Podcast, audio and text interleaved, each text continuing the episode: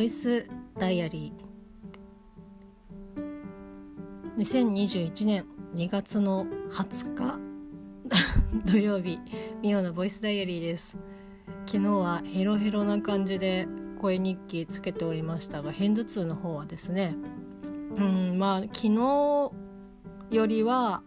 昨日おとといよりは結構マシになってきたかなっていう感じです。まあこうずっと頭痛がしなくてあ治ったかなって思ってちょっとするとまた出たりとかっていうのがあるのでちょっとね完全に収まってはいないんですけどまあ本当ちょっとだけまあマシになったかなっていう感じです。うん。まあ、少しはねちょっと安心したかなっていう感じですけど。まあそんな感じで今日は一日今お休みっていうのもあってでやっぱり昨日寝る時もですねちょっとズキズキしたりとかしてまあこれもマシにはなってますけどちょっと睡眠がなかなかこう睡眠は取れてるんですけどちょっと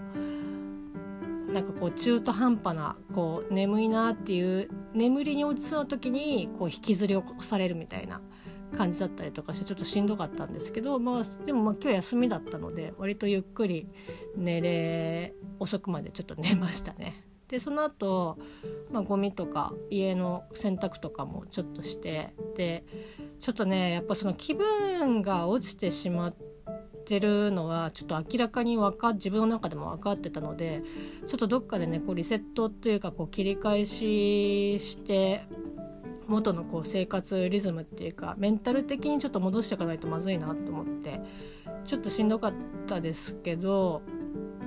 割とこう動いてそしたらまあなんとなくやっぱりその気持ちも少し戻ってきたりとかしたのでまあまあ良かったかなっていう感じです。で土曜日はいつも Amazon プライムで今年配信が始まっているアニメを、まあ、見てるんですけど、まあ、土曜日が「雲ですが何か」と「呪術廻戦は」まあ、土曜日にこう配信されているので、まあ、見てるんですけど、まあ、それ見てっていう感じであとちょっとアプリゲーのトーナメントがあったのでそれを、あ、やらないとなと思いながら別のイベントやったりとかっていうのでまあちょっと家事やりつつ結構こう趣味というかアニメを見て何かを見てっていう、えーと、過ごし方をしておりました。そしてですねまあちょっと夕方夕方までいかないですけど、まあ、3時ぐらいとかにまあ、ちょっとカリちゃんと LINE でやり取りをしてて、まあ、その中でダゲな時間が YouTube で新しい動画をですね配信していて、まあ、それについて触れていたんですけど、まあ、ちょっと私もそのダゲな時間が YouTube で動画を配信、まあ、するともうチャンネル登録をしてるので、まあ、通知が来るんですけどで Twitter とかでもねちょっとチラチラって見てたんですけど、まあ、ちょっとまだ新しいやつを見れてなくてでもうちょっとじゃあ見ようかなと思ってで見たんですけど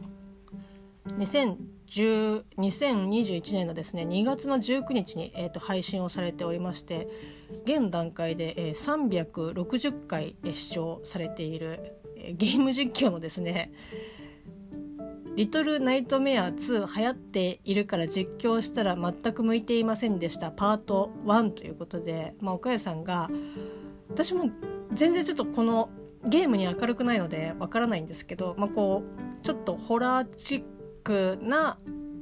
RPG でいいの？これは。ジャンルよくわかんないんですけど、まあ、こう実際にこうキャラクターを操作して進んでいくっていうゲームを、まあ、岡谷さんが実況されている動画に対して柴犬さんがその実況に対して実況するみたいなちょっとあの副音声的な感じの動画だったんですけどまあ約40分ぐらいですか。そうですね。40分まあ40分弱とかの尺なんですけど、まあ、その前後とかでこうプレイする前とかの説明とかっていうのもあったりとかしたんで、まあ、実際プレイしている時間っていうのがまあ30分ちょっとかなっていう感じではあるんですけどあのねまああの私はすごい普段ちょっとこの話をしたいんですけど普段全然こうゲームをやってこなくてで、まあ、全然じゃないんですけどその、まあ、スーファミとかだったら、まあ、マリオとかやってきたことあるしプレステとかだったら、まあ、バイオとかそれこそ FF とかもやってたりとか。で64とかになってくると、まあ、本当にあのこれはどっかで話したかもしれないですけどピカチュウ元気でチュウがこう大流行りしていた時にソフトと本体セットで買ってそれ以来こう64をね眠らせているみたいな。でそれ以降新しいハードは買っていないんですけどまあなんかそんなにまあ兄弟もいないのもあったし親とかもそういうテレビゲームっていうのをやってない世代というかそういう人たちだったんであんまりこうゲームを買うとかっていうのは私自身もそうだったし、まあ、親とかもなんかこうあんまりゲームに対してこうよく思っていないというか、まあ、1日何時間までねみたいななんかどっかの件みたいなことを言ってたりとかした家だったんですけどまあそういった中でだからこう新しいゲームとか出ても全然、まあ、ピンとこないですし、まあ、そんな感じで大人になっちゃったんでなんかこうテレビゲームをすごくやりたいとかっていうのがほんとね全くなくてだからこの今回だけな時間がこうゲーム実況をやるっていう風になった時にもまあ普段こうゲーム実況自体もほとんど YouTube とかでも見たことがなくてだからこのそんなんて言うんですかねおかゆさんがやっやってるゲーム実況がこうゲームよく見るゲーム実況なのかああまあおかゆさんのゲーム実況だよなっていう風になってるのかが全く分かんないんですけど、まあ、結論から言うとすごく面白くて。でただあのストーリーというかそのゲームをやる上での何て言うんだろうなまあ、その例えがちょっと難しいんですけど私の知ってるゲームで言うと「まあ、スーパーマリオの」えっと、一面あるじゃないですか。一面をの多分ね半分もいってないと思うんだよね。おそらくですけどなんか3分の1ぐらいであじゃあ今日はこの辺でみたいな感じでいやいやいやっていうぐらいの、まあ、進み具合だとは思うんですけど、まあ、あのコントローラー、まあ、プレステなのかな？これが。でコントローラーとかのこうコマンドとか例えばこう三角を押すと何ができるとかこうね R2 ボタンがどうのとかっていう風にいろいろこうゲームの中でこのボタンを押すとこういうことができますよっていう指示が途中途中出てくるんですけどまあ、私はその岡代さんがこうどうやってゲームを始められたかっていうのがわからないので取説がもともとあってのそれなのか全く何も取説も何も見ずスタートみたいな感じでやってるのかはちょっとわからないですけどあのね初めてやるゲームとかでコントローラーをこううまくやるのってすごく難しいと思うんですよね。でこうかよさんがすごい右往左往してる中で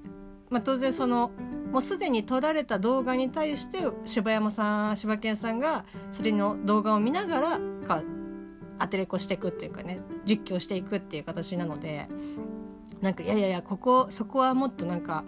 そこじゃないでしょみたいな感じで。っていうかなななんでまた戻んねんみたいなっていういろんなこうツッコミをされるんですけどまあ確かにね確かにわかるんだけどもうねそれどころじゃ多分ねないと思うんですよね。そのおかゆさんの心境的に、まあ、おかゆさんすごい怖いの苦手だしまあ今のところこの「リトルナイトメア」とかもまあちょっとホラーチックではあるけどすごくなんかこうバイオみたいな怖さとかっていう感じでもないのでまあなんかなんとなくやってってはいるとは思うんですけどなんかねそのおかよさんの右往左往してる感じが私がこう FF10 を初めてやった時のこうプレイスタイルにすごくそっくりでまあ、すごくそっくりって言ったら岡谷さんからしたらちょっとなんか「いやそれは」とかっていう風に言われそうな気がするんですけど、まあ、ちょっとこれあの動画のコメント欄にも書かせていただいたんですけど私が高校2年生かな2年生の時にあの田中綾子ちゃんっていう子がいて同じクラスに。でもその子が FF がすごく好きでで当時出たばっかりかしばらくしてか多分次の FF の新作が出るまでに多分 F10 を借りたんですよね。で私はもう、まあ、その前にプレステ自体はやってたけどゲームとかやってましたけどそういう RPG っていうのが初めてで。でなおかつ FF 自体も初めてだったんですよ。よくね有名なあの「セブンとかその今までの過去作を一切やらずにいきなり FF10 から入ってで本当にもう序盤の序盤その FF 今までやってきた人だったらああはいはいまたこれねみたいな感じの動作が全く分かんなくて。でまあそれだけだったらねまだしも普段こう RPG とかそういうゲームをやっている人だったらなんとなくあ多分これこうすればできるんじゃないかな的なことすらも分かんないんでもうゲーム初心者プレステあ FF 初心者みたいなもうダブル初心者の状態で F 手をやって本当序盤にあのスフィアをこうね丸いなんかクリスタルみたいなやつがあるんですけど水晶があるんですけど、まあ、そのスフィアをこう持って移動して別の場所に置くと扉が開いて中に進めるみたいなもう超序盤。なんかあの そこでつまずくってみたいな。ところが多分 FF やってる人からしたら思うと思うんですけど私はもうそれ一切分かんなくてでなんとなくこう説明文みたいなねやつが画面に出てくるんですけども言ってることはもうそもそも分かんない。あのやってきてないからパチンコとかでも一回当たってて球を出してくださいっていう風に画面に出たんですけどいや球出てるやんみたいな、まあ、結果その出玉のところがその下に球をね落とすところのボタンをスライドさせてなかったから多分球を出してくださいってあのストックのところから球を出してくださいっていうだけで なんかもうそれすらも理解できないみたいな。だから本当にやったことない人間からするとごくごく当たり前のメッセージですらえええこれえみたいな 感じになるんですけど、まあ、そんな感じで F10 の一番最初、えっと、スフィアを置くことすらできず、え断念し当時ねそのソフトだけを借りてましてでなんだったらその攻略本とかそういうものとかも持ってない当たり前ですけど持ってないですしそれを買おうっていう概念すらなかったのでもうとりあえず1週間ぐらいそのスフィアを置くところで毎回悩んでで結果田中綾子ちゃんに、えー、返して「いや実はちょっとここのところでつまずいてできなくてちょっと無理だわ」って言ったら「え？って言われました。なんかでもね最終的には最終的にはっていうかそのあやちゃんに「いやこれこうすればできるから」っていうのを教えてもらったか一回そのスフィアのところだけあやちゃんにやってもらってセーブしたのを返してもらったらちょっとどっちか忘れましたけど、まあ、一度お返ししてまたも貸してもらったっていう、えー、と経緯がありますけど、まあ、それぐらいねなんかゲームやってる人とかねなんかこうそういう方からすればえなぜそこでつまずくっていういやいやそこ違うでしょっていうところとかもほんとね分かんないんですよね。すごくこの19日に配信された「大々であげない時間」の YouTube のですね動画岡谷さんのゲーム実況の動画を見てなんだろう怖さとかよりもそっちの共感の方が強くてああ頑張れってすごく 思いました。あと岡谷さんがこう操作されてる、えーとゲームキャラクターまあ、この「リトルナイトメア」のキャラクターがですねこうなんかに似てるなって思ってでずっとちょっと音楽とかね BGM とかも怖かったりとかして私もああなんか怖いなとかって思ってるんだけどその操作してるキャラクターにはすごく愛くるしいというかあなんかこう可愛いなっていう風に思ってなんだろうなって思ってふっとこう考えてたらガーディアンズのあの木のちっちゃい子名前今ど忘れしちゃった。さっきまで覚えてたのに。あグルートにベビーグルートにすごくそっくりなんだって思って。でグルートのこう動きとかもなんか似てて。でもただその動きが似てるのはおかゆさんが操作するからベビーグルートの